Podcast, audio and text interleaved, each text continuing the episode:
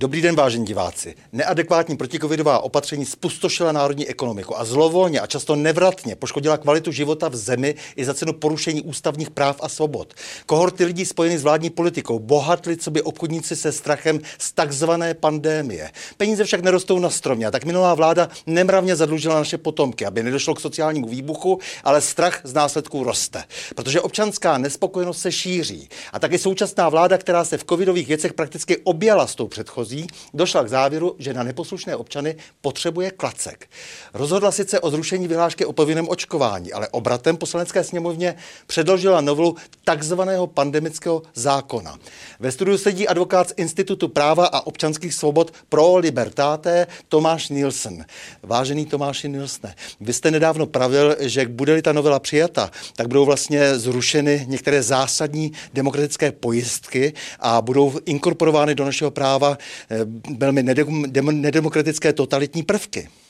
Eh, dobrý den. Eh, za mě je tomu jednoznačně tak. Uvědomme si, že ten pandemický zákon vlastně zavádí jakýsi trvalý nouzový stav, který umožní vládě vydávat jakési dekrety. To znamená, bude naprosto popřená zákonodárná moc a veškeré právo na řízení společnosti a dokonce zásahy do lidských práv a svobod bude mít vláda České republiky. To je prostě v demokracii naprosto nepřijatelná věc. Pokud je o ty pojistky, tak já uvedu dvě základní. Jednou je samozřejmě právo na soudní ochranu. To je v případě mimořádných opatření už teď velmi, řekněme, nefunkční, protože nejvyšší správní soud ani nestíhá rušit mimořádná opatření, takže maximálně vyslovuje jejich nezákonnost což v praxi znamená, že sice stanoví, že něco bylo špatně, ale vláda velmi rychle nebo ministerstvo zdravotnictví vydá nové mimořádné opatření, velmi podobné tomu, které vlastně předtím bylo označeno za nezákonné. Teď se ta situace tou novelou, která je projednávána ve sněmovně, ještě zásadně zhorší, protože zatímco teď o nezákonnosti soud rozhodoval takzvaně přednostně, Nyní už ta přednostní projednání nebudou. To znamená, že my se o nezákonnosti dovíme třeba až za tři, za čtyři roky. To je za mě absolutně nepřijatelné. Druhá věc je, ta novela přináší něco, co pro každého právníka je, to, to ani nejde popsat jinak než skutečně nástroj totality. A to je, eh, řekněme to, že vaše základní lidské právo na svobodu pohybu a pobytu může být eh, vlastně odstraněno formou SMS zprávy bez jakéhokoliv správního rozhodování, bez, jakéhokoliv, bez jakékoliv možnosti se odvolat proti tomu.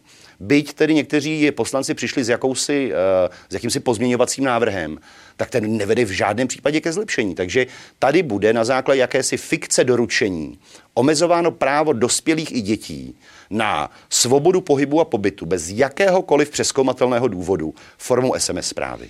A není možné, že to, ta novela má být přijata také proto, aby se nedemokraticky zvládly obecní volby, když je tam to, ten termín eh, na konci eh, listopadu. Já vím, že je to do určité míry eh, spekulace, ale do konce listopadu má ta novela platit. To je jedna věc. A za druhé, zároveň vedle toho se zabývá poslanecká sněmovna korespondenčním hlasováním, což samozřejmě je velmi manipulativní prvek ve volbách. Já, pokud začnu tou první otázkou, kdybyste se mě zeptal před třemi lety, tak to budu považovat za konspirační teorii, ale dneska už všichni víme, že konspirace se stává realitou po půl roce. A e, za mě, pokud ta předchozí vláda a ta současná to vlastně udržuje, dokázala zavést bezprecedentní diskriminaci skupiny lidí. To je něco, co jsem věřil, že po druhé světové válce už v Evropě nezažijeme tak dneska už bych se nedivil vůbec ničemu. A vzpomeňme si na to, že i u těch minulých voleb už se vlastně diskutovalo o tom, jestli budou mít přístup lidé bez roušek a tak dál a tak dál. Já nedokážu vyloučit, že vláda přijde s nějakým argumentem opět jakési epidemie čehosi, s tím, že třeba nikdo bez covid pasu nebude mít přístup do volební místnosti. Uvědomme si, že například média, pokud chtějí přistoupit dneska do poslanecké sněmovny, tak novináři musí předkládat covid pas. Vždyť tu diskriminaci zažíváme už teďko, takže nechci strašit, ale určitě budeme velmi obezřetní, aby se něco takového nestalo. Co si myslíte o snaze právníků z celého světa, kteří pod vedením eh, filmicha právníka německého se snaží eh, dnes dosáhnout eh, vlastně toho procesu, kterému se říká Norimberg 2, to znamená všechny ty zločiny lidsko, proti lidskosti, které byly v té covidové době spáchány, chtějí potrestat vlastně celosvětově. Eh, ono nejde jenom o pana kolegu Filmicha, ono těch skupin právních je, je řada. Dokonce i my jsme ve spolupráci s kolegy ze Slovenska, Anglie a Francie podávali k Mezinárodnímu eh, trestnímu soudu eh, vlastní návrh. Já jsem přesvědčen o tom, že to je nezbytné, protože, jak se říká, pokud chcete odhalit trik kouzelníka, nekoukejte mu na ruku, kterou vám mává před očima. My se musíme dívat i na ten mezinárodní rozměr. Vždyť už slyšíme o tom, jak Evropská unie hrozí tím, že bude eh, sankcionovat dezinformace. Začíná diskutovat o zavádění jakýchsi centralizovaných pravidel pro zvládání epidemií. To znamená, nejde jenom o to chránit demokracii na té úrovni národní, ale určitě na té mezinárodní. Takže já tyhle ty všechny iniciativy vítám a jsme v nich taky zapojeni.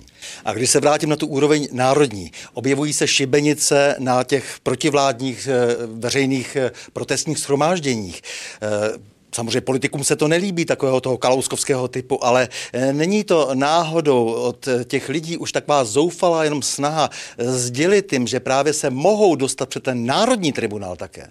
Já si zaprvé myslím, a to je důležitý říct, že ty šibenice se neobjevily teď poprvé. Oni byli na demonstracích eh, ve Zlíně před několika lety, kde zase stáli úplně ve prospěch jiných, jiných politiků, takže to je jedna věc. Ale určitě si myslím to, že Eh, ty šibenice a vlastně vůbec tyhle ty akce jenom jsou dokladem toho, kam vláda lidi dostala.